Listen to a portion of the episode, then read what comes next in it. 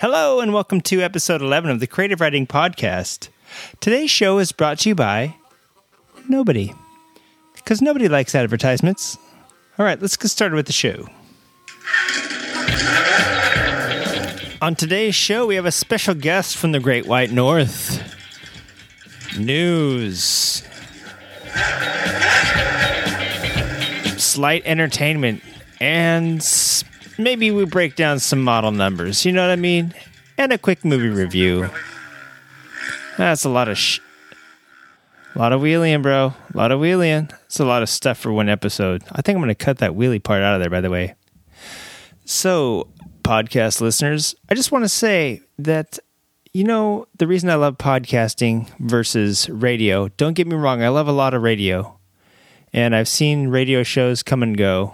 Um, lights went out on the uh, weekend bike radio show. I forget what the hell but Brock Glover's show down in, in San Diego was called. Went dark. At least Pit Pass Moto is still around. But all of that aside, the reason I love podcasting is because it's a much more intimate form of broadcasting to me, and uh, you can reach out. I don't know. I, I just feel like when you're a, a radio fan, when you're a fan of a radio show, I should say that you're one of like a bajillion, and you know they they might reach out and you get your phone call in, you know, once in a lifetime, whatnot. But as far as podcasting, for me at least, eh, you know, I'm no uh, bajillion follower podcasting guy. Um, you can reach out to audience, and they can reach out to you, and it's much more intimate. I feel, and uh, I have to shout out to uh, Chris Sing Syme from Waukesha, Wisconsin, the number one super fan, and uh, he uh, we were chatting it up on Facebook, and and uh, he seems like a really super interesting guy. So you know what? I decided why not have him on the show to talk about what he does and who he is, and uh, so that's just what I did. So let's uh, enjoy a little interview. And we talked for like two hours. Uh, you know, it was like kind of like catching up with an old buddy. So it was great. But obviously, I won't be able to put a two hour podcast into here. And it turns out a lot of it was me just blabbing and talking just to hear myself talking blab. Go figure. Me? Do that? So I edited a lot of myself out, hopefully enough to keep your guys interested and, and let Chris get his story across. So, without further ado, why don't we get to the interview? And a little heads up beforehand uh, some of the audio was bad on my end. And so, if I ask him, I had a recorder running there with me. So, sometimes I might ask him a question. I just use the audio from the recorder rather than my phone conversation with him. All right, let's just enough behind the scenes. Let's get to it.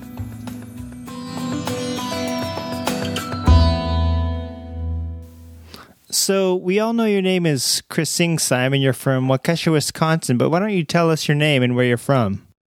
Uh, my name's Chris Singsheim from uh, it's Waukesha, Wisconsin. First off, how the hell is the weather up there? Because I I was going to complain to you that it's 58 here and it's windy and rainy, and then I thought, man, that's like a, a spring day probably to you, you know. Yeah, I, we'd take anything in the 50s right now. Today we're actually got it close to 40, but it's rainy. A little bit So of break from the from the Arctic freeze, but we got a. They were expecting a pretty good uh pretty good snowstorm to come rolling in. So the the break is when it's raining and it's like near freezing. Yeah, yeah, exactly. 'cause what a, what a right break. So, what is it that you do in Waukesha? As far as for work, or what I do is uh welder, fabricator. Uh, we work on what I do at my work is uh big semi truck dump trailers.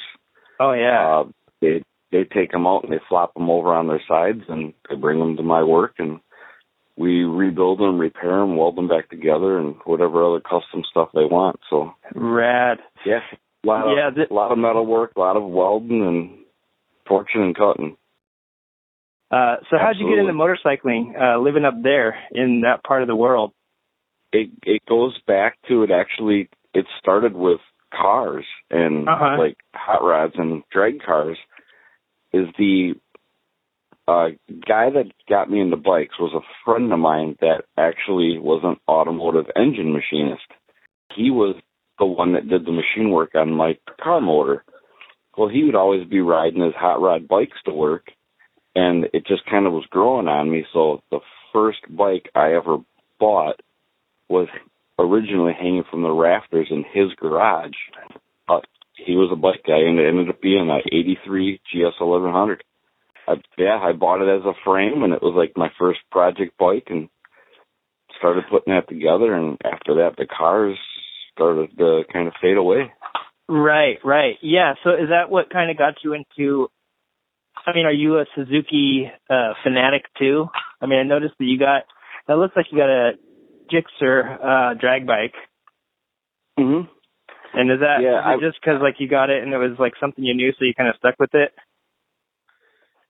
Uh, I'm not really brand loyal to anything. It's just that with the with the drag racing and being so hard on parts, Yeah. the Suzuki is just uh it's the dominant brand. So Right. it doesn't matter where I'm in the country, what track I'm at. There's a dealer or somebody else at the track with something similar that I can always kind of keep the bike alive. Yeah, that's then- important. Being able to ask Yeah, for help and then have somebody hand you a part. I mean, that that goes a long way. Yeah, and then uh the the next best brand for that would be probably the Kawasaki's. Other than that, it's just it, it's not that any one bike is particularly better than the other. It's just uh uh convenience of parts and uh durability. Just be able to keep them alive. So you kind of go with the mainstream of what's out there. Right. There's, there's a yeah. few odd there's a few odd ducks, but yeah. I'm not, I'm not I'm not like all hardcore Gixxer bra. yeah, yeah. yeah, it's all about the Gixxers. Yeah, aside from motorcycling, uh, what do you do when you're not motorcycling? Like this time of the year, I imagine that you stay inside and kind of semi hibernate. Yeah, that, well, it's, hard not to just because it gets so cold that you know you you just you want to come inside and be warm and find something to do. But uh, what I usually end up doing is I go out to the shop and I'll work on. I do a lot of like little metal working, like art projects almost. Just Okay, cool. I'll I'll I'll see something and like I will like recently I started making knives. Uh huh. It sounds it sounds odd, but it takes up no bench space, and it's it's small work compared to you know working on these huge semi trailers at work. Oh yeah, right, Yeah. right, right. And if I'm waiting on parts and stuff for the motorcycles, I don't have to I don't have to spend hundreds of dollars to go make something out of metal. Just like just like I said, just little pieces of metal art, uh, candle holders. Uh, I made Right. a wine rack out of some horseshoes in That's rad. Just- uh, do you you know, sell that stuff? the ideas and I, I've sold a few things to people I don't know just through word of mouth, but for the most part, I kind of I'll see something I want to make and I know right away that somebody I know would appreciate it. So Right. I'll just most of the stuff I give away. And it Do it, do- it all it it all transfers over into other stuff too. Like just like you said, by having your mind active, you find out that you know, say down the road, I get into a situation where I'm struggling with something. I can be like, oh, I remember on this one project, I did this, and that was helping me with that. right, like right. Never Uh, a nonstop school. Yeah, yeah, for sure. And that's one thing I I totally uh agree with and then I'm I'm really try to push with you know, I have two little kids and I try to push with them is that hey, what you learn now is going to help you down the road, uh, uh, you know, and it's because you would not have thought to troubleshoot it in this way if you hadn't done it, hadn't experienced it in some other way first, you know what I mean? As far as like artwork and stuff, do you do you like you said, you just you get something in your mind and you just you'll go for it and see what you can come up with? Yeah. Um, like I've done trophies for certain like uh drag race events locally. Nice. Like somebody will be like, "Hey, do you, yeah, do you want to, you know, you've you've seen them out there. Everybody's you know taking you know pieces of engine parts and making trophies and stuff out of them. But it's it sounds so random, but it's like you have the first. Nobody's going to be disappointed by something they don't know what they're getting. Yeah. So Yeah. like whatever you make, it's going to be cool. Yeah, that type of stuff all the way down to uh I'll take uh scrap pieces of welding wire and I'll do like wire framed, uh, like like take an airplane and make the just like the Oh. skeleton out of welding wire. Right, right. Are you using the So big just- rods then, or is that just out of like a like what gauge wire is that? like thirty thirty thousandths regular Okay, yeah. wire. Hey, it's me again, real quick. I want to just tell you that we are going to put some of Chris's pictures of his artwork and the projects that he's made. They are ultra cool. We're going to throw them up on our website and hopefully stick them with the uh, Facebook posts that we stick with this episode. So be looking for those. It's awesome stuff. I guarantee it. Um, do you do like MIG and TIG and you know ARC and like pretty much everything? Yeah, mostly MIG just for the speed, Yeah, but then uh a lot of like the real fine detail stuff. I'll do some TIG. Uh I really like brazing, just because Yeah. nobody does it anymore, yeah, and it's it's kind of therapeutic to just be kind of controlling that flame and feeding the rod in, and yeah. It's like You know, like bra- quiet time. Brazing was uh really something I liked because it was you. It's almost like a fine tuned sort of welding. You know what I mean? And yeah, and don't have to get in there and worry about grinding all that. You know, grinding off Yeah. any bead or anything like that. So yeah, that's cool. That's really Yep. cool. I miss working at a shop because we, you know, I had we had good good stuff at our disposal. So um, yeah, it makes a big difference when you're not you're not struggling. You got just the the equipment's on par, and you can just you know you can look like a pro. Yeah, yeah. Do you have all that stuff at home, or is it do you do you like spend evenings after work in the shop? A lot of what I do would be after hours at work, just because of the amount of equipment we have there. But um, I have so many friends that are into like fabrication with the race cars and motorcycles that there isn't uh there isn't a garage I I can stop by that doesn't have a TIG welder in the corner. You know, Right. So it's- Right. It's convenient. That's awesome. That is so awesome. It's cool to be because I used to be into cars too. I mean, ultimately, that's what got me into motorcycles. Was me and a, a buddy of mine that used to um, autocross and stuff. We, you know, he got a bike and kind kind of the same path you did. So it was still cool to be friends with all these other people that had, you know, cars and whatnot and all the, you know, if one guy had a, you know, a bead roller, the other guy would have, you know, an English wheel. Somebody would have the well, you know what I mean? Like everybody had something. So it is it Yeah. is nice. uh to have that sort of connection still, even if you're not doing the cars anymore, to you know just have access to the the, the know-how and the tools for sure. So It's like and any given Saturday, it's like a social event to go from like garage to garage to see who's working on what. And right, you got something, like you said, you got something you need, you know, doctored, and you don't have the tool to do it. You know, but hey, I'll, I'll go see if some, somebody wants to go get uh, get wings, and uh, I'll stop by his garage and uh, Right, get my part welded up or something. instead of a pub crawl, it's almost like a garage crawl, just from place to place to to do stuff. per- perfect way to put it. That's cool. Um, so yeah, so no snowmobiling or any any no crazy snow. uh You don't put spikes through your tires and take your bike out drag racing on the lake or anything like that. no, we no we we used to uh we used to ice race the four wheelers. A bunch of us had the four wheelers, and we we'd do that. But we started getting married and having kids, and it kind of died out. And for a long time, Yeah. it was hard to even find a place to go. Like everybody was just cracking down and banning the banning four wheelers and dirt bikes everywhere. There was just no place to take them. Yeah. And uh they're they're getting a little more lenient now. There's more stuff opening up, but most of my you know toy money goes into the drag racing. So it's like, well, I could buy this other bike and set up for ice racing, or I can actually finish putting my other bike back together.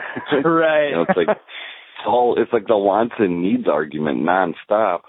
You, you can you can do two things half-assed, or you can just do one and do it the right way. you know. Yeah, exactly. Yeah, yeah. So I I'd, I'd have sixty hobbies if my if my wallet would allow it, but Yeah. Oh, I try to, and that's why they all I suck at all of them. So now it's time to hear something you might not have known about Chris and something you might not have expected from such a complex character? Let's get to it. Off weekends though, I'd usually I'll, I'll hop in the truck and go uh kind of a history buff, so I'll go find like uh there's a ton of historic sites in Wisconsin, so I'll go uh, right. wake up on a Saturday morning, do a little research about something uh you know, it was a big deal in the past and I'll go find it or, you know, there's Dude. county parks, state parks yeah. everywhere that usually got some historic significance, so Yeah, you're a man There's after my own something- heart. I I uh I used to do that stuff all the time, uh, especially before I had kids. I would just get in my car and drive all day and go find something. And mhm. yeah. I, I could I could imagine like all the stuff that's up there. Well, it, what's cool is being so close to like I live. Um, I'm just west of Milwaukee, so we have Lake Michigan. Basically, is you know 20 minutes down the road from where I live, and it's only a short, you know, day trip, two three hours west, and we hit the Mississippi. oh So yeah, yeah, that's Mississippi right. Is nothing is it's nothing but history Right. and the whole the whole west side of the state that runs that river it's it's small town after small town with it's a, everything is a story it's That really cool so and cool cool. the best riding is out there Yeah, that is awesome. That is so cool. It'd be fun to follow the river down and stop in every little place and see what that you know every every place, no matter how big or small, has something you know something that they're famous for, even if it's just the name of the place. You know, so yeah, that would be that sounds like a lot of fun actually. yeah it Um, really is And then, so when you go out, when you do rides, you, do you do you have another bike that you ride on the street when the when the weather's good? yeah um before i have a 2008 ktm super duke Oh yeah, And- uh, and that's 690? like my 990 okay, the 990. it- that's right. That's it- right. Okay. Yeah, it's the uh the last generation before they went to the the Monster 1290 kick ass does everything awesome bike. Yeah. so yours is a kick-ass But, uh, does some things. yeah, it does everything mediocre. yeah. okay. Awesome. No, it, it's a it's a blast. Like all I've ever had is uh basically drag bikes or sport bikes that Uh-huh. I would race.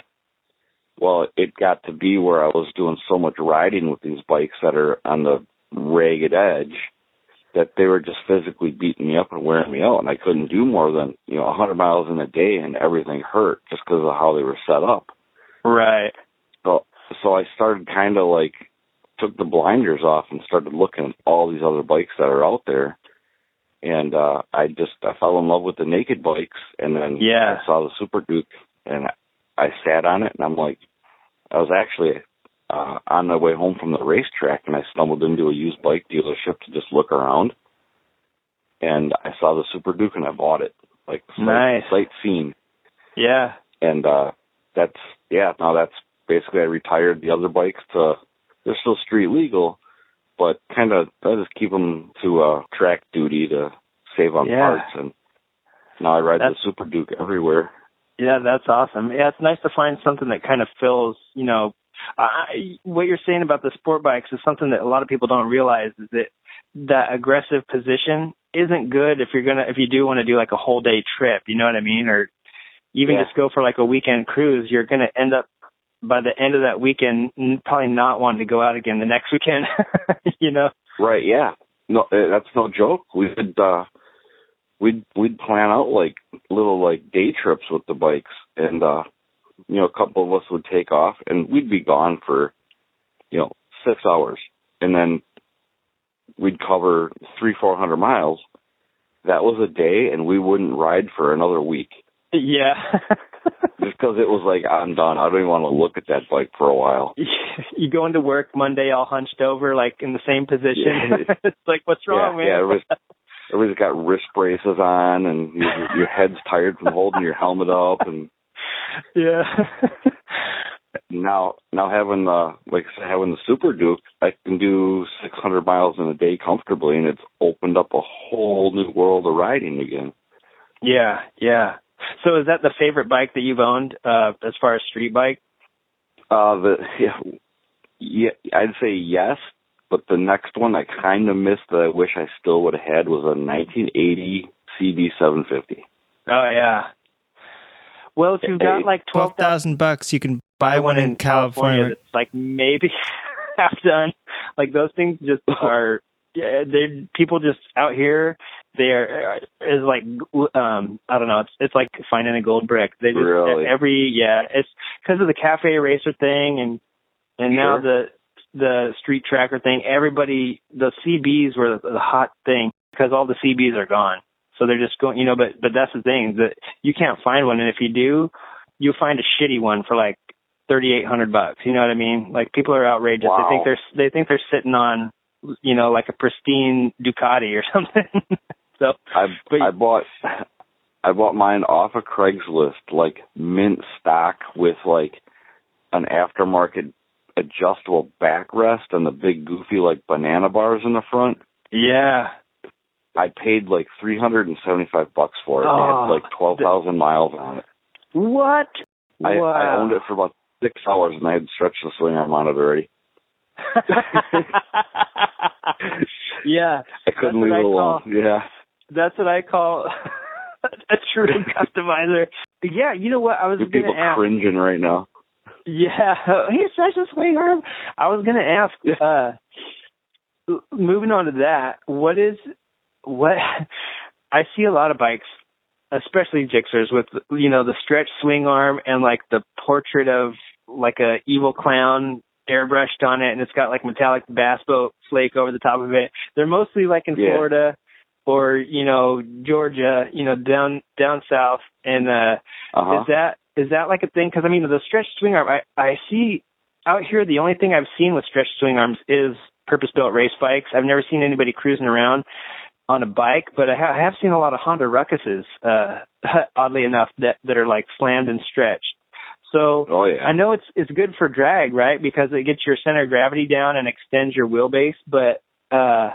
Is it like is that like a a styling cue that's popular around there, or is it is it Yeah, something that it- you see a lot of? You know?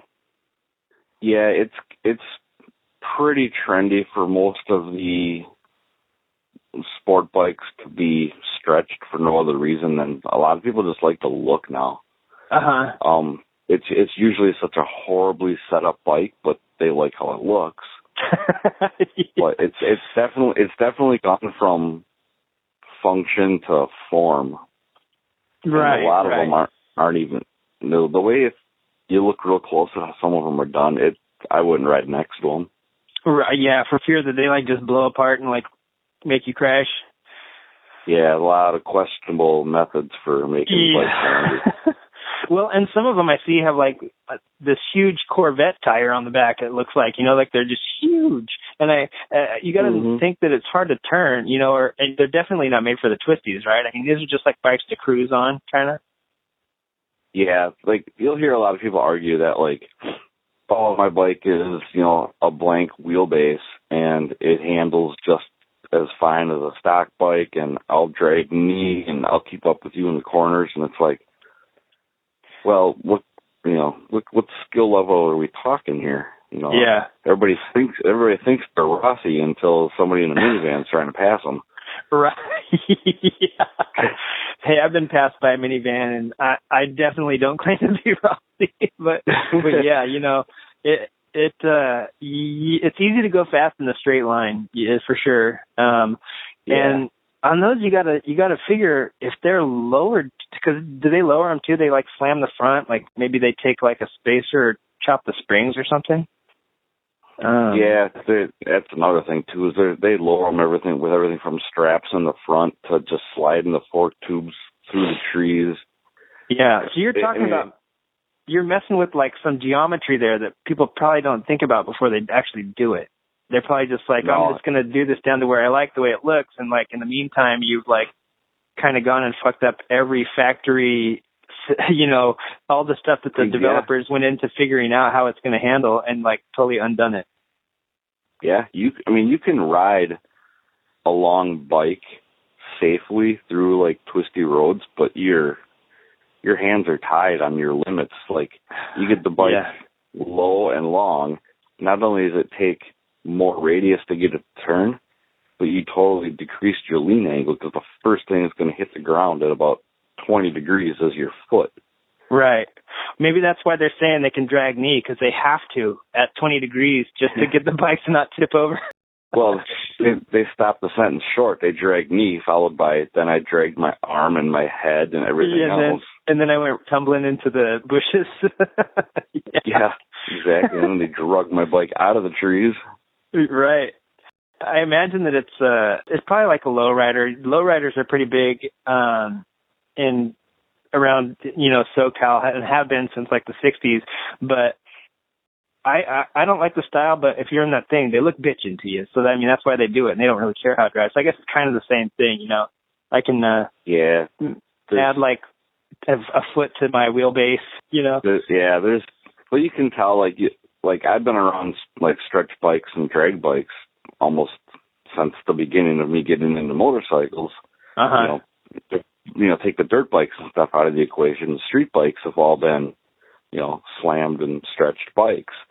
But you can look at one that's done and you know, like, okay, this guy's got his stuff together. This this bike's been to the track, and it's these little little cues you can pick up on that are like, this is this is made to work. This has a purpose. Yeah. And then you can look at some, like you said, that have the big, you know, 300 tire kit in the back. Everything's chrome. The geometry's all screwed up. Nothing's made to really work together. That guy's going to bike nights, and I wouldn't want to be riding too close to him in any kind of a curve. yeah. He he's going to become a speed bump here for me, you know, if uh things go mm-hmm. wrong.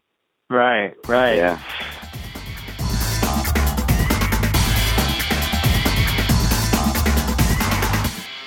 Hey guys, we're going to take a quick break with Chris. We're going to get back to talk to him some more about racing.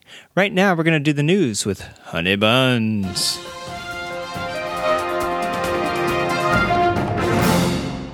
Hello, and welcome to episode 11 news. In OEM news, a couple of episodes ago, we mentioned that Eric Buell Racing was bought by Liquid Asset Partners with the intention of rekindling the fires. Well, according to online news sources, LAP is planning on putting the RX and the SX in dealer showrooms by mid March. March! They also stated that they are going to start the production of much needed spares for 2012 15 EBR bikes that are currently on the public roads. They certainly have the means since having purchased everything from the patents and operating licenses to the equipment and existing part inventory. Although Buell is not the only American sport bike company, it is the only one to be mass produced and holds a storied history thanks to its association with America's most well known motorcycle company. Also, Motorcycle.com published a list of the most affordable bikes for 2016. In a time when economies are still struggling to stabilize, and with the constant threat of a global debt crisis looming in every asset manager's mind, it's nice to see that Motorcycle.com is looking out for our wallets. I won't bore you with the full list, but you can check it out on their site, aptly named Motorcycle.com. Topping the list as the most expensive sits the Moto Guzzi Guzzi V7 2 Stone at $8,990. The cheapest ride in their line is the CSC TT250, ringing up at $1,895. What? Yes, you heard me right. $1,895. This is a bit of a shock, even coming from CSC, which could stand for cheap, shoddy components. Their bikes don't have a bad reputation, but they don't have a great one either. Ever hear of Johnny Pag? Johnny Peg? Anything? At any rate, a cool looking 250 for under 2000 isn't too shabby by any means. And on to racing. We are continually pushing the ATGATT theme here at Creative Writing, and this incident shows why. Loris Baz had a 180 mile per hour get off during the second day of testing at Sepang on Saturday when the Michelin on his rear wheel disintegrated.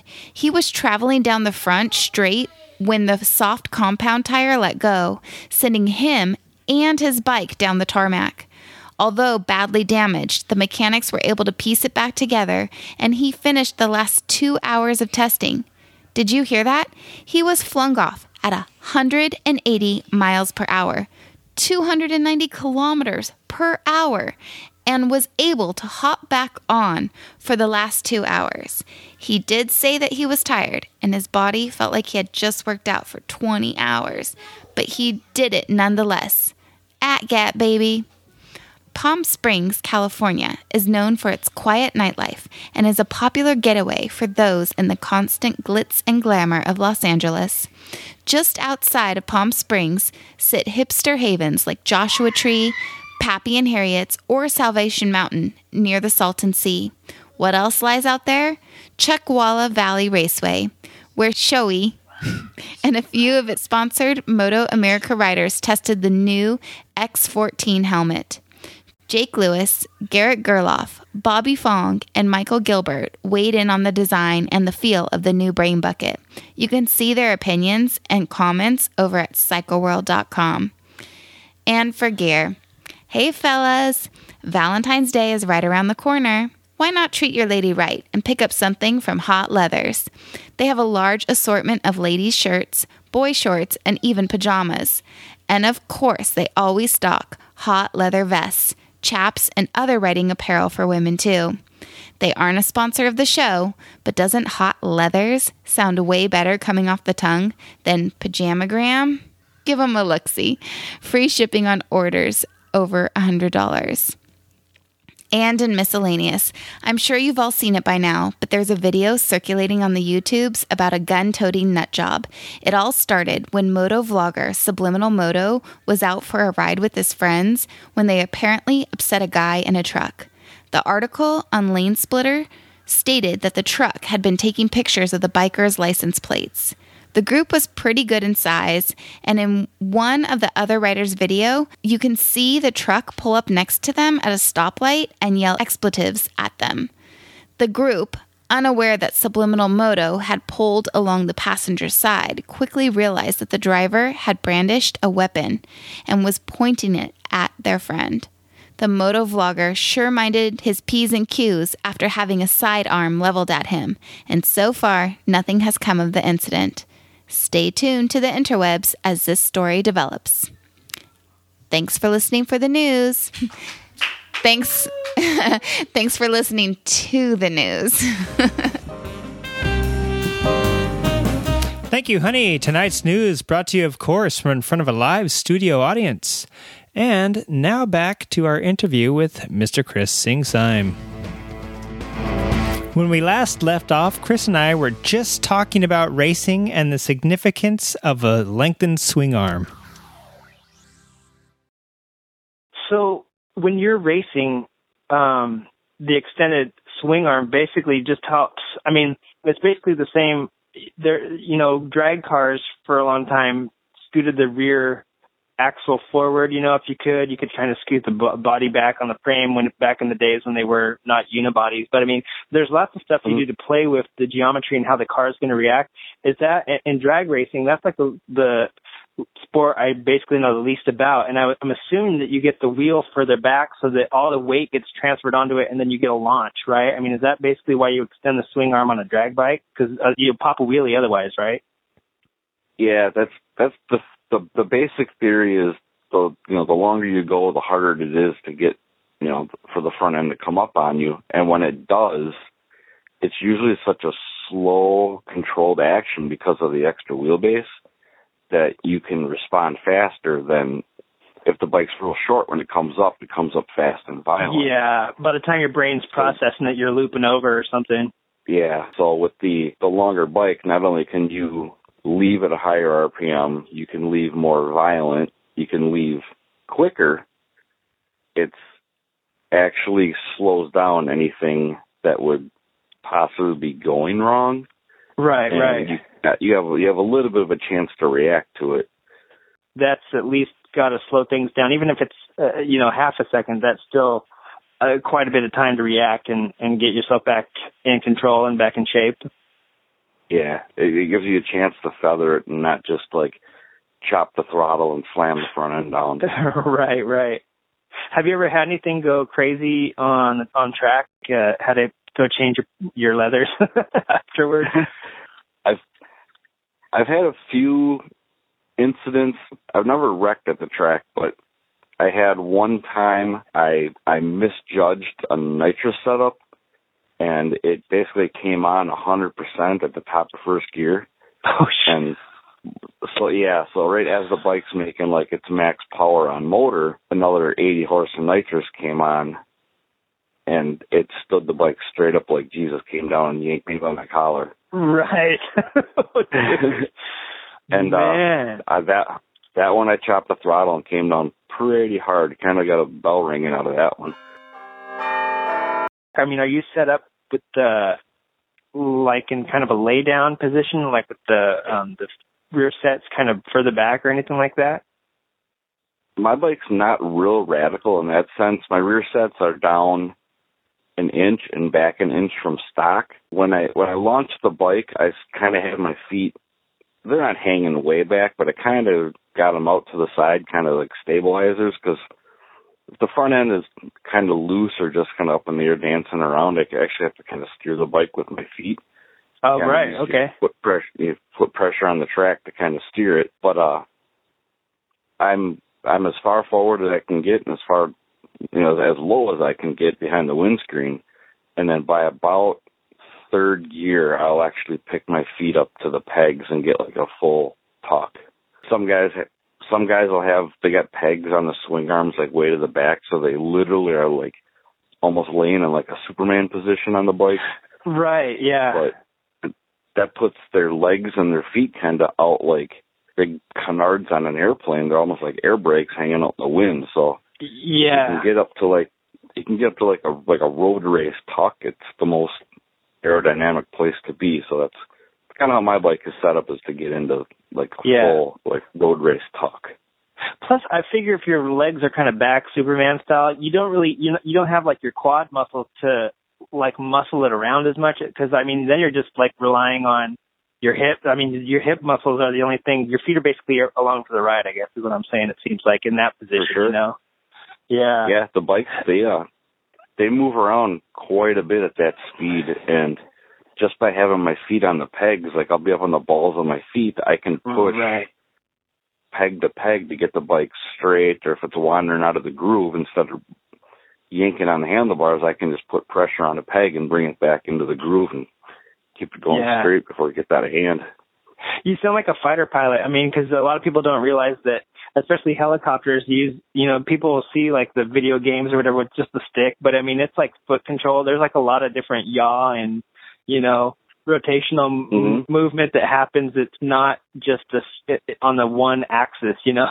so yeah, you No, sounds like you got a lot of things I've- going on at once. Uh, Well, you figure at a 170 miles an hour, if I stick my knee out in the wind, it's going to pull the bike one way or the other. If I'm on a pass and the bike gets out of the groove, it'll spin the tire a little and it'll try to steer the bike. And you know, if it's uh, an elimination round or something, you got to make a correction. And then lifting throttle is about the last thing you want to do. So you kind of you dance the knee out in the breeze a little bit, and the bike will come right back where you want it. Crazy. So, how long did it? Well, okay, there's a couple things because you've mentioned a few things here that I'm just like, okay, yeah, this is like the meat and potatoes of this. I guess the first thing I'll ask is, how long did it take you to figure all that stuff out? Did it take you a whole year to figure out where this stuff is going, or was it as your speed progressed higher and higher, you had to figure out different tactics? it's a it's a total progression. You you start out, you know, I started out riding bikes where you know if they were going 1150s in the quarter, that was pretty fast. But realistically, it was nothing. Yeah. But you, you're kind of in the scene, so now you're you're talking to people that are faster, and you pick up on little things that they talk about. It's like a lot of knowledge is like not necessarily like secrets, but a lot of just general knowledge just kind of just keeps getting handed down, handed down, handed down. So by the time I progressed up to where I'm going like the speeds and the times I'm going now, I'm kind of reflecting back to things I used to hear the fast guys saying back in the day. So you almost you I had I had a warning basically of what was coming as I got faster. And then once you start to experience it, like, whoa, that's what you know, this guy was talking about it happened. I actually got to see what that felt like. And then you just will, you kind of refine it and work on that and it then becomes second nature. I imagine that if you change bikes, that's going to change. So, so it's not just like a static thing, but like you're saying, you know, you learn a skill and if you were to change bikes or change classes or anything like that, you could just, you could apply that and then maybe you'd have to learn some new technique too and kind of apply that. So it's like a constant learning curve. Yeah, totally. Every every bike's got its own characteristics, whether it be uh, how you got to launch it or just how it handles down track. But it all comes back to like uh like we were talking about the like the welding and art projects and just learning skills. It it it's all stuff you can kind of reference to when you get into this situa- situation. You remember back to something you did on a project prior well, it's the same thing with the bikes. You you know, you're riding someone else's bike for a race, and you get into a situation or you feel something, you can go, ah, the light bulb goes off. And then yeah, I, I experienced it before on this bike. Was saying about like having to steer with like my knees or something. Yeah, yeah. Like you you get on somebody else's bike and all of a sudden that thing is like it takes a crazy right hand turn okay. half track and you know, my my instant reaction is something that I've already been doing on my bikes. Right. So it's like all the all the little things that you learn along the way. You just got to keep kind of reflecting back to different bikes, same principles. Yeah, that's awesome. So the second thing, uh, these kind of go hand in hand, but um, you mentioned nitrous, and that's super exciting to me because anything that makes like more flame and smoke is is always good. So, what? So you're running nitrous on your on your bikes right now? Yeah. And did you say you have like a 80 shot on there or something? Yeah, the way it, um the way I have the the kit set up on the bike that I run now is there's two stages. Uh huh. And the the the first stage basically comes on with a full throttle switch. And okay. roughly roughly about 20 horsepower. It's just a real small shot. Wow. And that's basically because that's easier than going on a diet. Yeah. that's that's the that's the I need to get the bike moving a little bit quicker out of the hole switch. And then when I shift and I, into and I still want to eat my pizza, right? I, the, I still want to eat yeah, exactly. pizza, but I need to get it right. Yeah, Fr- Friday night pizza session. The first thing I'm thinking of is I can just put a bigger jet. Yeah, yeah. and then the, give me another piece. Yeah, give me another piece. I can just uh, up it. You know, I just turn it up a little bit. Yep. So, and then the second stage is uh, how does that work? The second stage I have it's on uh, a manual button, and I don't know if you've like seen some of the, the newer sport bikes. They have the pass button to flash like the high beam. Yeah, right, right. That's that's actually what activates my second stage. So when I I hit that button, it's another 80 horse, and then the bike will actually flip maps, and the injectors will add extra fuel. So that's actually what makes the power is the extra fuel. So, did you? That's pretty awesome. And then, what's your top speed? Uh, my my bike that I race now, like my like legit like the race bike I run, it's Uh-huh. still it's still street legal. So when I when I say like drag bikes, everybody thinks it's got you know it's got wheelie bars and no headlight, no tail, light, Right, right. tire. Like everything I run is it's all street legal stuff. All the classes I race, all the events, it's all street legal bikes. Is it No pro, bars. is it a pro street class? Is that what it's called? Uh, oddly enough, there is a class called Pro Street, but that's like that's the Not- next level from what I Okay. do. Uh, So- ironically, it's not street legal, right? Like- It, it, yeah, they they're really dancing the edge of what the word street means, right. but they're but they're serious. They're they're engineering marvels, but it's they're they're 500 plus horsepower bikes running Oh 200 God, miles yeah. an hour at six seconds. You know. Yeah. but the the actual like you know quote street bike stuff that I run is you know headlights, taillights, street tires, no wheelie bars, um, factory style clutch, no fancy clutches. My bike is my personal bike has gone uh, 843 at 172. That's pretty damn quick. Yes. Uh, before we uh, before you go on, I have to laugh because when when I you know back when Fast and Furious came out and I was still like into cars, my my friends and I rolled our eyes and the guy's like, I live my life, you know, quarter mile, ten se- for those ten seconds, you know, and I'm going, dude, ten seconds, come on, like that's pretty quick, you know what I mean? Like there's uh, there's not, not a lot of like street cars that you know will do like a 10 Right. second, you know what I mean? That's pretty, I've seen cars Sure. do like street, I'm going to do the air quote, like you said, like the pro street guys, like street cars that did, you know, you know, eight or seven, but those, like you said, they're pushing the boundary of what street is. So realistically, I think, uh, that that always cracked me up. And then so to hear you say that, you know, 172 sounds a lot like less Hollywood. You know what I mean? They'd be like, oh yeah, 200 miles an hour, like down the freeway. Yeah. But Yeah, Yeah. yeah. If you watch you watch the movies or read the magazines, everybody goes 200 miles an hour. exactly. And yeah. well, you go to the track and you find out not everybody goes 200 miles an hour.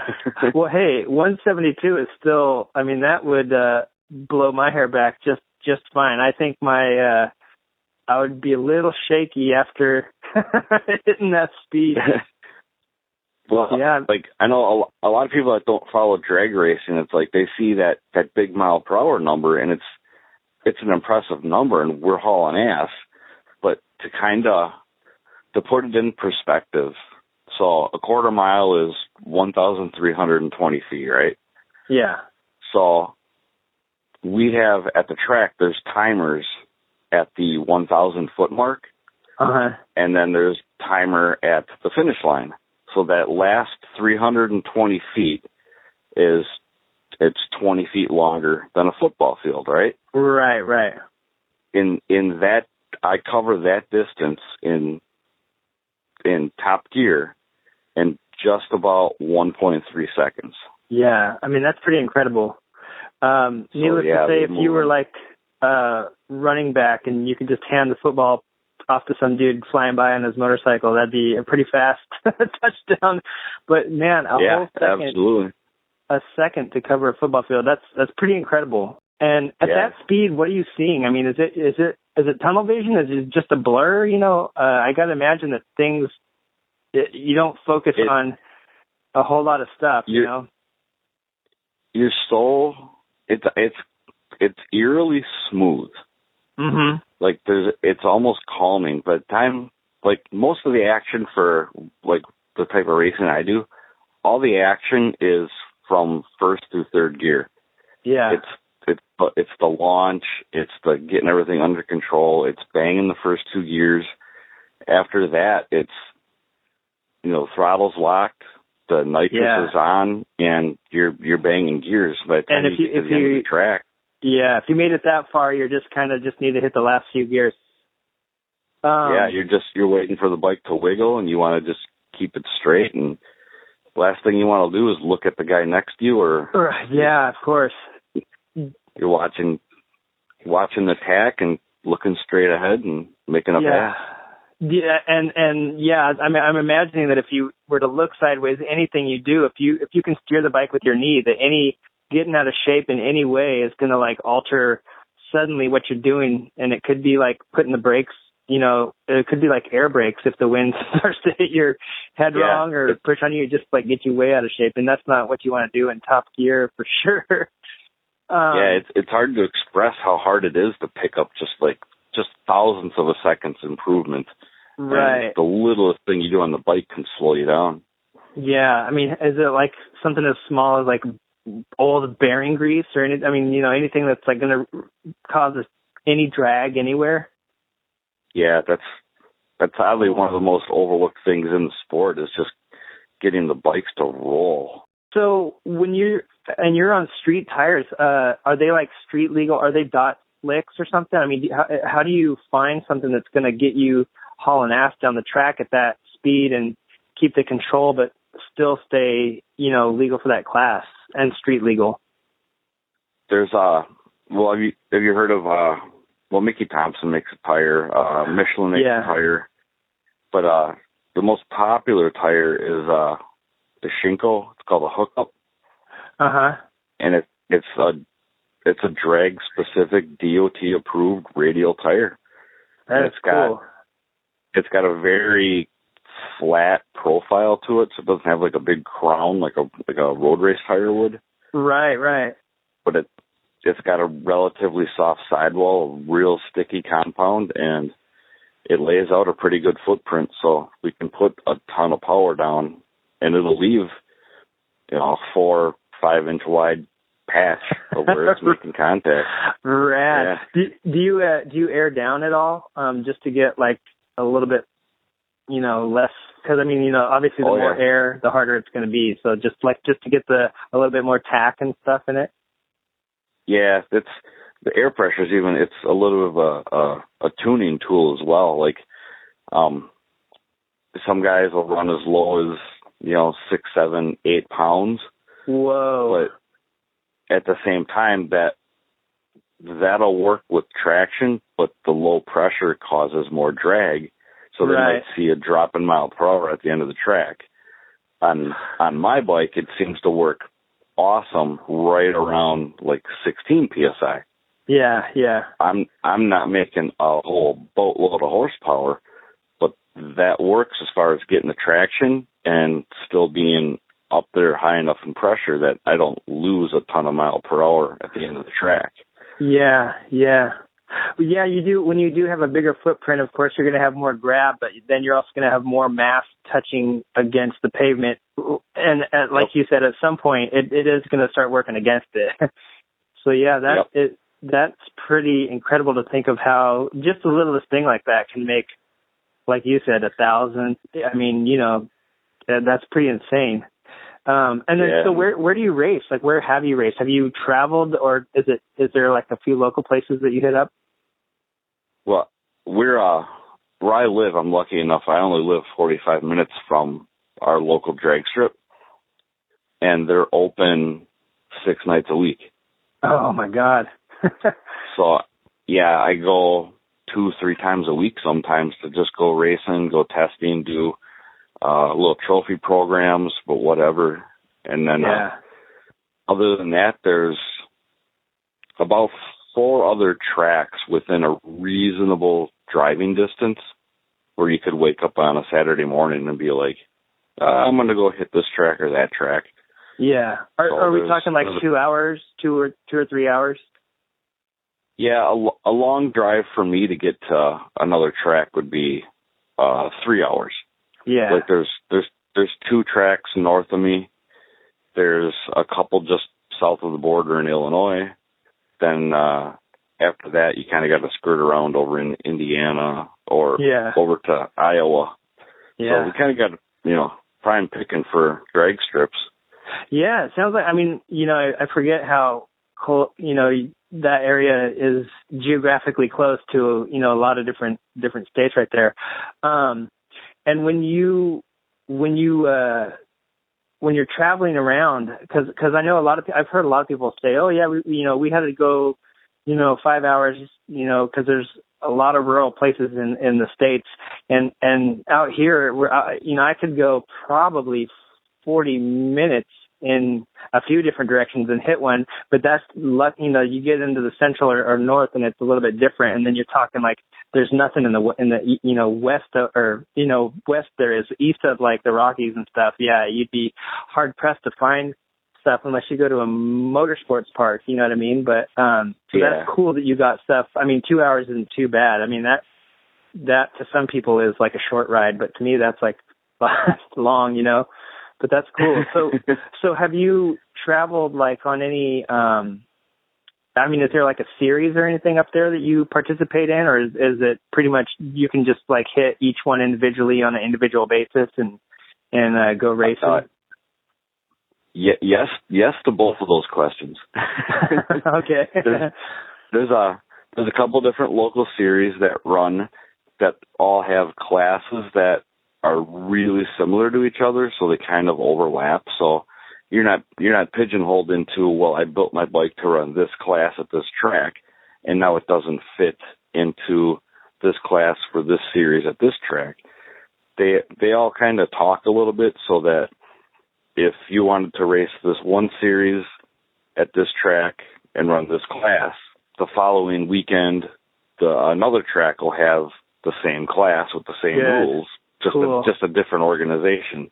So you don't have to take two So bikes out with you and worry about two sets of parts and whatnot. Nope. They Yeah. they make it real easy around here locally for you that, if you want to run this class, it it that that setup will transfer into the three different organizations real easily. That is awesome. That's cool. Okay, so if anybody wants to get in touch with you, where can they find you? Uh, it- just look me up by name on Facebook. It's just right. at Chris Singtime. Alrighty, and I'll put your name uh, in the show notes so people know. Well, what can I say? A great interview with a great individual. Chris had so much stuff to say that I'm sure I'll be bringing you some more next episode. Don't worry about that. We talked for two hours about everything and anything. And you know what? I love to talk and I love to hear myself talk, apparently, since I have this stupid podcast. But I just loved uh, Chris's character and the fact that this guy just does a little bit of everything. I mean, I just I see myself reflected in other people, and that's that's kind of why I, I like to make these connections. Uh, and and the whole reason for starting uh, a podcast called Creative Writing is because no matter who you are and what you do, there's there's always always this other side of you that's uh, always doing something that's that's creative. Or you know, he's a history buff. I'm a history buff. It's it's just it's really cool. We both like just driving for no reason, just other than just to see what's out there and see what was out there, and maybe think about what will be out there. So we talked about all that, and if you didn't hear it in this episode, uh, stick around for next episode. I'm gonna definitely be. Uh, bringing you part two of, of our conversation that we had. And chris guaranteed me that he did that whole interview with his pants off. And i think he had a food and beverage there. He was he was really comfortable because it was really cold in wisconsin. And i have to say i've been sweating here in socal. It's it's ridiculous. Um if you can, man, send me some of that weather this away because it's supposed to be wintertime out here. But anyway, I can't say enough good stuff about Chris, and I'm sure that if you're his friend and you're listening to this, that uh, you know what I'm talking about. So yeah, I'm really looking forward to next show. And speaking of Chris's, another Chris, the Chris from uh, Australia that we're going to call Aussie Chris, he also uh, sent me some really cool info on our Facebook page, and uh, I cut our movie review down based on some information, on an opinion that he gave me, and I think it's the right move. So stick around and, and see what changes I made to our movie review this week, and uh, to address something that he had asked me, uh, model codes and VIN numbers, which is actually something I pardon me, is actually something I I know a lot about. It's something I deal with at work every day, and so let's talk about let's talk about that as I have the hiccups now. This is awesome. Okay, while I don't claim to know every single thing about every single manufacturer's model number, there are a few that I do know about.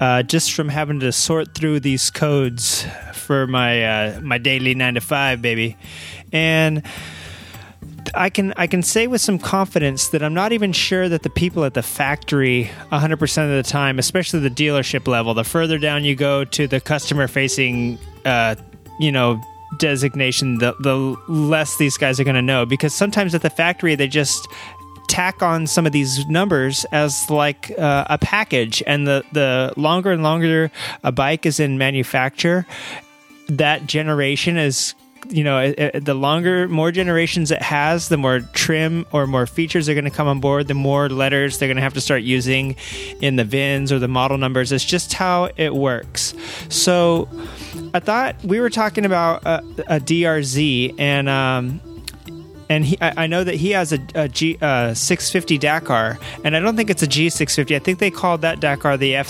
the F. So, uh, what I was telling him about was the, uh, you know, I know a lot about the BMW models, and for instance, let's start off with the prefixes. The R is their boxer and apparently there's some I've read somewhere that the R is, is the German word for string, which means straight line. Which you know the boxers obviously are in a straight line along the bottom. You know the cylinders are uh, opposing cylinders. So. Uh, be that as it may, it doesn't matter. The R is is a Boxer series engine. So let's talk about like the R1200 GS. Well, 1200 is the engine size, and GS on all of the BMW bikes stands for, I hope I'm pronouncing this right, is Gelandestrasse, which means like terrain is Gelanda or land or dirt, and Strasse is street. So it means it's like an enduro. It's a, it's a dirt slash street bike.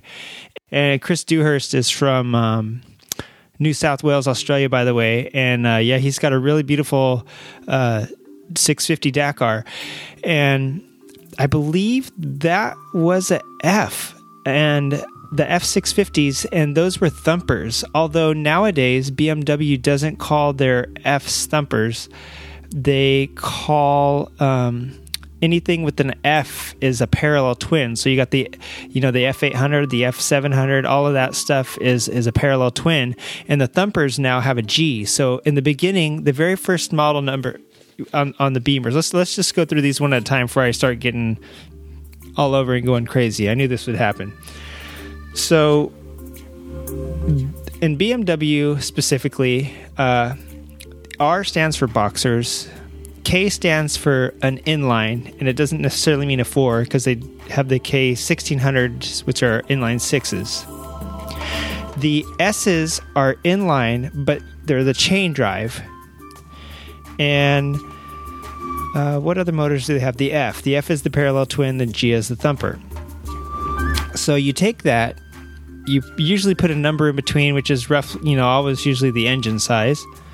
And then the suffix is where you get your body package. So GS, like I said, Gelandestrasse is uh, you know land and street or dirt and street. So it's those are the, the enduros, and you have F800 GS and R1200 GS and and, and G650 GS. So you've got a boxer, a parallel twin, and a thumper all fitting into the GS family, but all with different uh, motors. So then you might have an S, which is sport, and you have like the K1300S, you know, the R1200S, the, um, you know, they've got, they had quite a few cool uh, boxer, boxer replicas back in the day. And, you know, I haven't seen those in a long time. I forget what the model numbers were, but they might have had an S at the end. So S at the end usually means sport. ST is sport touring. They used to have a F800 ST, I believe, and um, an R1200 ST, I, I, think, or an R1100 ST. It, anyway, these were, these were like sport tours, and they looked they you know they really did look uh, like they were pretty fast, and they came with panniers on them and stuff. So that was they were really nice bikes. Now, if there's just an R on the end, that's Roadster. And right now they ha- currently have an S1000R and an R1200R and those are their roadster models. You know, I believe the S is a chain drive derivative of the S1000RR, and uh, it's a little bit naked. So yeah, that's just their S1000 Roadster instead of their you know Super Sport. You know. Segueing into that, the RR stands for road racing. So the S1000RR is really the only RR they have right now. So, you know, the S is the inline chain drive, RR road racing. You get the gist. If it's if your bike has RT at the end of it, that's Touring or Touring, Touring. I wish Krampus was here. He he speaks German. He could tell me. Anyway, that means Riese means travel. So RT is basically like a travel touring bike. And if you think about the R1200 RT, you know that's a perfect example of something that's kind of in between. Um, you know, a full-on luxury tour like the K1600 and a sport tour like the uh, R1200 ST, I think they used to have, or R1100 ST, the F800 ST. So they also have a GT, which is Grand Touring, and you know most most cars and bikes that have a GT that comes from uh, the Grand Touring, and that has been a term that's been around you know since time in memoriam, basically in the in the automotive anything motorized world. Uh, Harley is another one that's pretty simple and for instance, the Harleys have uh, f- for a long time have been F, and F is their uh, big V twin, and an X. Mm, well, XR or XL rather is the uh, unit. So the the F motors are just literally that. They're a motor, and there's a separate tranny that bolts up to them. Uh, the F was the V, you know, the big V motor. The L, I believe, had to do with the the frame and and and steering package, and the H. Th- from what I read a long time ago in the Harley documentation, it's been a long time since I read it, but H was like highway or touring, because then you move into the FX, which is uh, the Dyna. So FXD is uh, a v, v, you know, the F is the V twin. The X is, I believe the most of the X's have like a 19 inch front wheel, although they're playing around with that stuff nowadays uh, a little bit. But I, I, believe the the X had like a, a bigger wheel and a skinnier front end. It didn't have the big touring front end on it. The FXDF is the Fat Bob. Um, and they'll reuse those. Uh, the FLSTN, which was the uh, night train, which FLST is the F motor, the L, which is the big front end, and the ST was softail. So the FLSTN was what they call the night train, and now the FLSTN, I believe, is the uh, deluxe. So they're pretty simple too. Uh, once you kind of figure out what the Harley naming convention is, and the uh, the V rods have their own thing, VRSCD, and some numbers after them. Uh, and they are water cooled, so they don't have you know the fancy F in front of them, even though they are a V twin. And then the X motors are means unit construction, so they don't have a separate tranny that bolts up to them. So the X, all the Sportsters are XL, which is like the unit construction, and then they're they're pretty easy.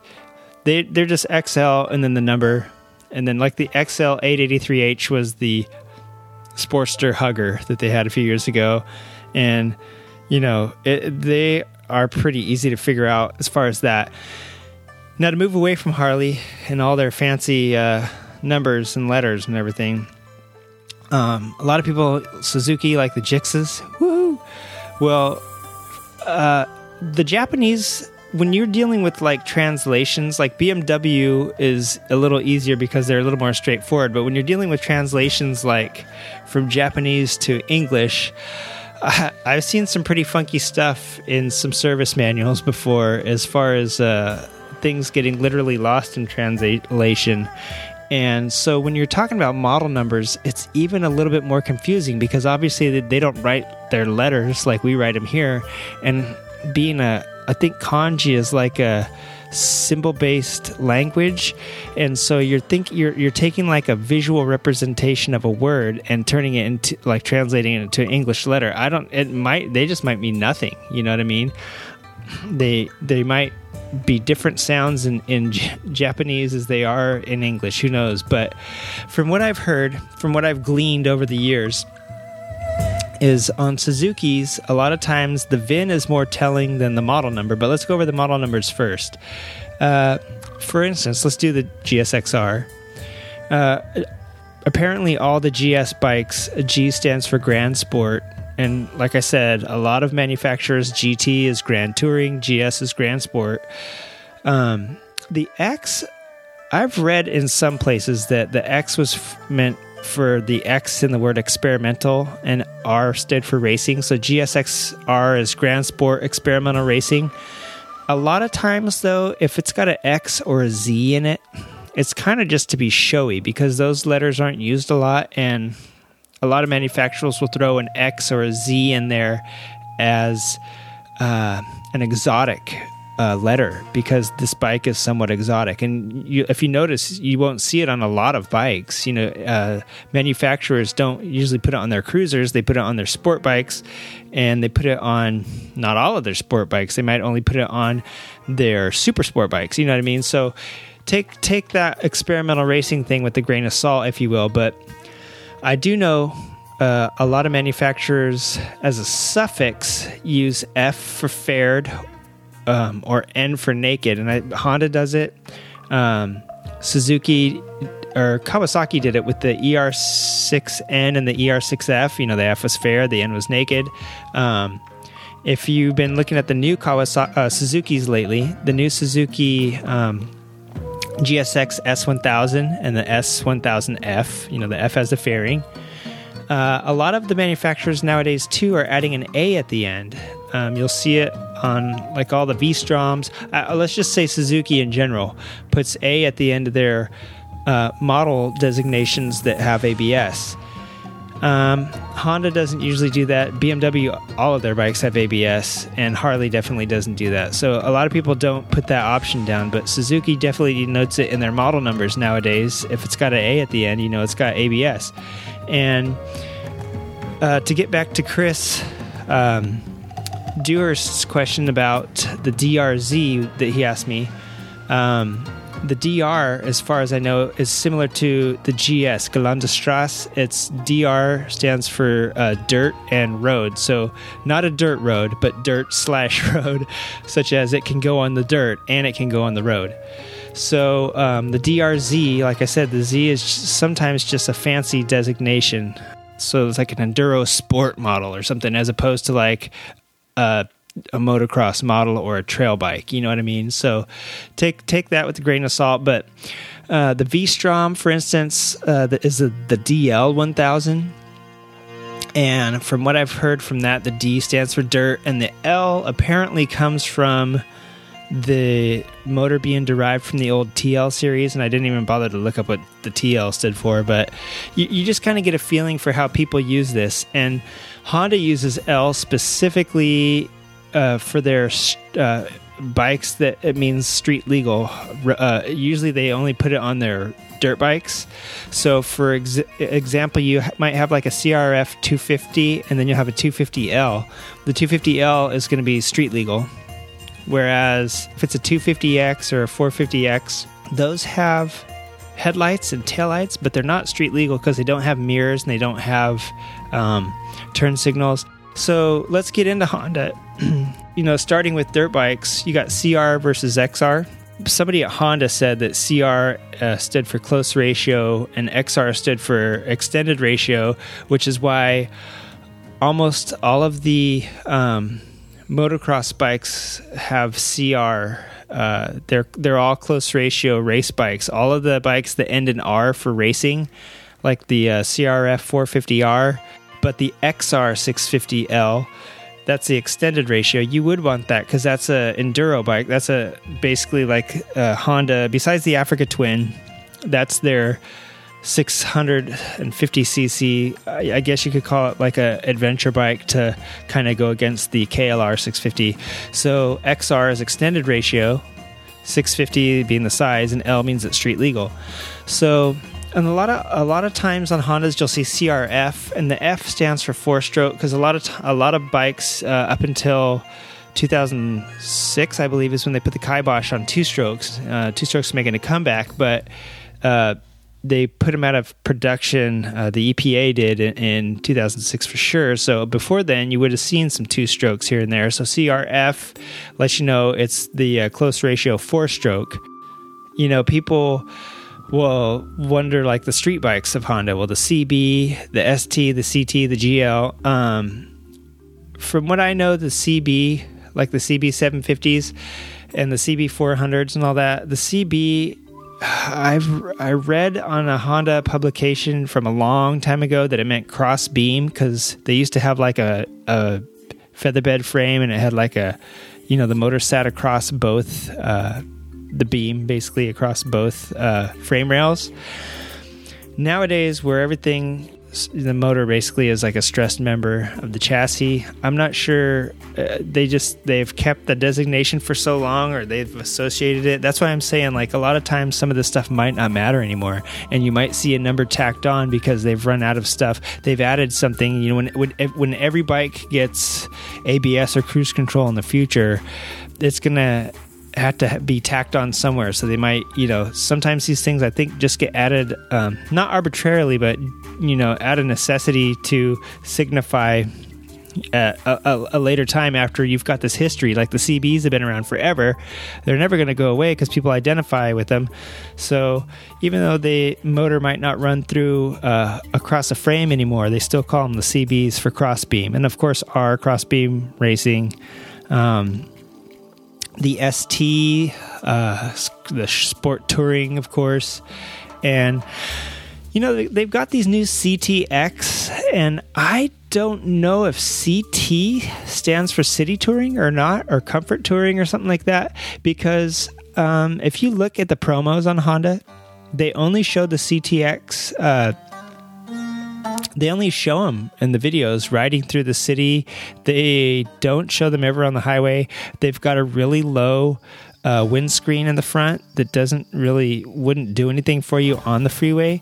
So I don't know if CT is like their designation for like around town touring, city touring, and of course the Gold Wings being the GLs. Um, even the F6B, the model number is still GL. So those are uh, the Grand Luxury, you know, the big Grand Tours, and a lot of times uh, Honda will use that uh, F and N designation too for naked and faired. Uh, if you see the CTX 700, it's got a fairing on it, and the CTX 700N is just has like a little uh, half fairing over it. So now I don't have a bunch of VIN numbers in front of me, but I do have a, a Suzuki VIN sheet. And getting away from the model numbers, we're gonna uh, look at the VINs here because they will tell you a lot more than a model number will. Suzuki, the VINs are, let's see, let's take a VIN from a recent bike. So the, the one I was just talking about, the GXS S1000 FA, which is the fared with uh, ABS. So anything made in Japan will have a J, anything made in US will have a 1. I believe Canada's 2 and Mexico is 4, or something like that for the, the, all the GSX bikes, whether it's a GSXR or the GXS, they all have the model code of GT7 and then uh, a couple letters. And if you're looking at the Suzuki, uh, the VIN sheets, you'll see that they have, starting out with the vehicle category, they have uh, CBNGFS V, and H. Okay. So a C is a scooter, a B is a business model or a commuter, an N is a single cylinder sport street bike, a G is a multi cylinder sport street, F is family, S is off road, V is a V type engine, whether it's a V twin or V4 and H is a square fork. So when we're looking at the GSXS 1000 FA, the G is the first letter in the model code. So G is you look down their little sheet, it's multi cylinder sport street. Okay. You look at the T, you go down the next column, their piston displacement. Well, T is from 850 to 999. So we know it's not exactly 1000. They usually run a little bit lower. So there you go. GT is a is a multi cylinder sport street bike um, with a engine that's somewhere between 850 and 900 cc's. And then the 7 looking in the uh, engine type, seven is a four stroke, four cylinder. So uh, a one is a two stroke single, a two is a tr- two stroke twin, three is a two stroke triple or four. A four is like a four stroke single for a, a thumper. A five is a four stroke twin. Six, they don't have an engine type. And seven is a four stroke four. So the GT7 is uh, tells you that your GSXR basically is a uh, sport street model that's got uh, sub 1000 cc um, four stroke inline four stroke. Um, I think we should get off VINs because VIN numbers and VIN information isn't the most exciting thing to talk about. And this was all kind of sparked from the question of model numbers anyway. And sometimes they won't even have model numbers on a bike. If it's a cruiser, they usually just have a cool name like the Vaquero or the Vulcan, the Bolt, the Striker, the Raider, the Shadow, you know, and they usually only leave these numbers on the sport bike Chris, I hope that uh, in lieu of a long, shitty movie review, I hope this long model code overview was kind of informative uh, and maybe entertaining. So thanks. Bye. And now for our weekly shitty movie review.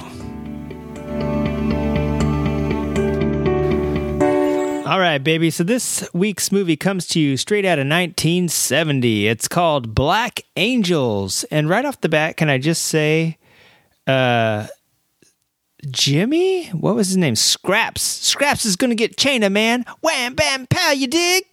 So if you can glean from from that what this whole movie is about, basically, uh, well, let me just tell you about this if you watch it, you truly are shameless, and um, you should probably be checked into a mental institution. This movie looks like it was filmed and edited by a blind person. And I'm going to say that about the first 20 minutes because it seems like they changed directors and editors about halfway through. But if you have epilepsy, definitely don't watch the, the first uh, 10 or 20 minutes of this movie.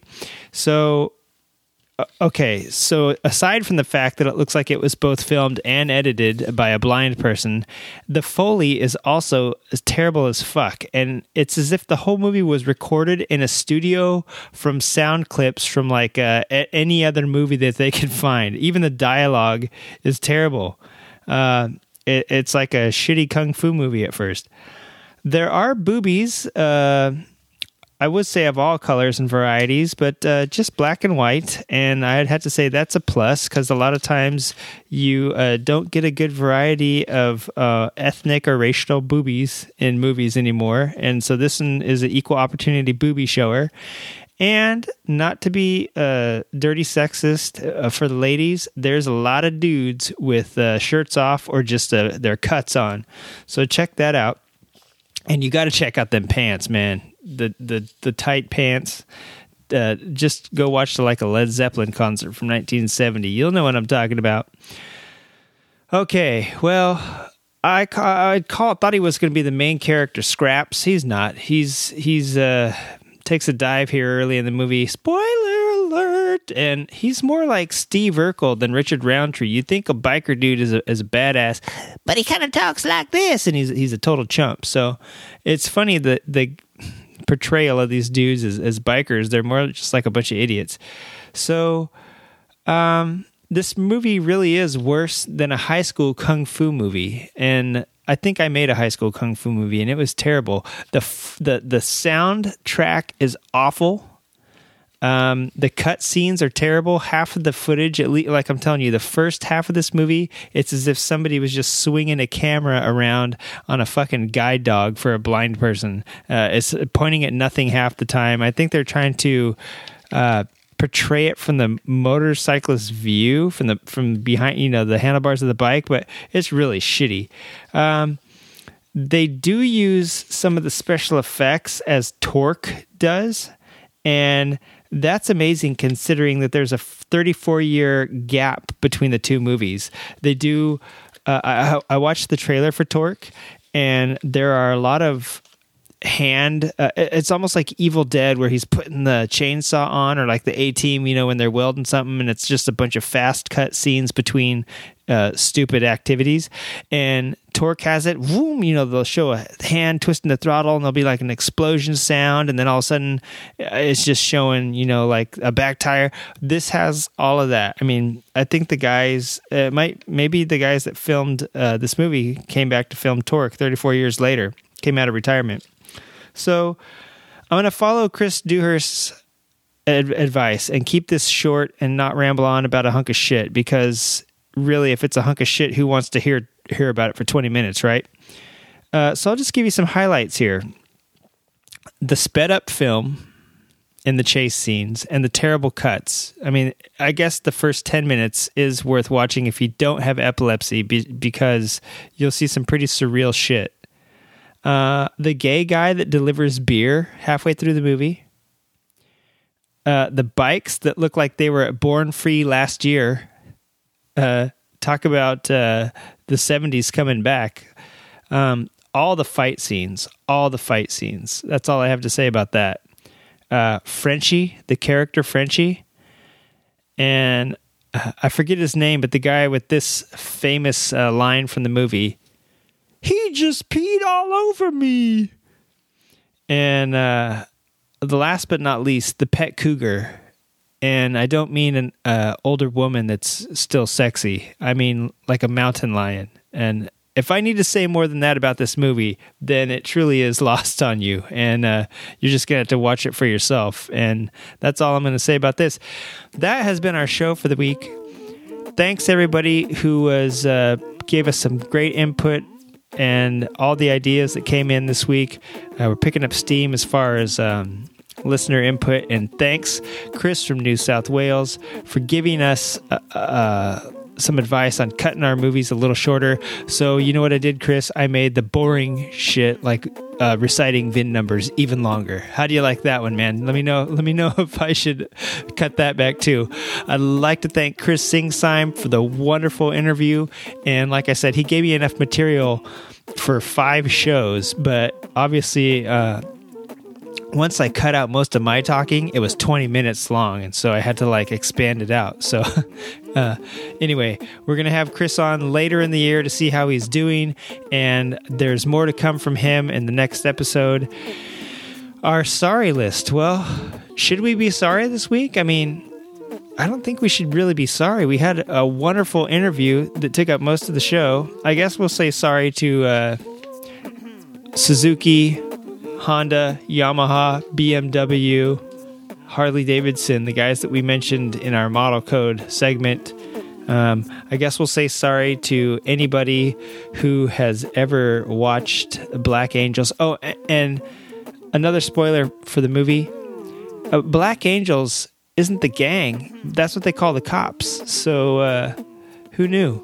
It's not about a black biker gang at all. And I do have to say that the uh, the white biker gang is very uh, anti-racist, and he actually asked one of the dudes if he could uh, take off the sh- the white sheet for a little bit and just get along with the other gang. So I thought that was pretty cool. Back in the '70s, they were coming together. So yeah, sorry to you if you you had to just sit through a second review of the shittiest movie on earth. Um, we're sorry to model codes. We're sorry to VIN numbers. We are sorry to Loris Baz for flying off his bike. Sorry to Michelin for making a shitty tire and making a fella crash. We're sorry to Shoei. We're sorry to Chuckwalla. We're sorry to all the hipsters out in the Palm Springs area. Sorry to the city of Waukesha, Waukesha, Wisconsin. Sorry to Honey. Sorry to Gixxers. Sorry to Extended Swing Arms. Sorry to an 80 horsepower shot of nitrous standing you up like Jesus yanked your collar, baby. We're sorry to the Smurfs. I'm sorry to Krampus. And I think that's it. I would like to give a huge shout out not only to Chris Singsime, and we're going to feature his artwork and some pictures on the website or on the blog, and also to Motorcycles and Misfits, who I'd have to say that's how he heard about us. And if they hadn't initially posted uh, one of our episodes up there, I don't think he would have found us. So, uh, a big thanks to you guys. Still my number one favorite podcast in the world. Um, yeah, this has been a great show. We'll see you guys next time. You know, Yeah. then you're not Uh-oh. guilty. Give them a look, see. Great. Pro- I probably have adult ADD, and I just it's gonna Yeah. sound like I'm doing an interview in a dryer. It's hard it to have focused, self The control. last one's the body package. Pajamagram. and I don't care, you know, how far I'm gonna make it into it. All right, are you there? A pre-American history. Shoey. This brought me thinking about that job. All right, are you there? and uh, You know, it's hard for me. I see something and I want to do it. That job. I mean, that's like where everybody kind of had to. that job. I know that, you know, Wisconsin is not near Texas. I mean, if, it depends on how far you want to go back. All right, are you there now? I'm here. So, so yeah. Nut job.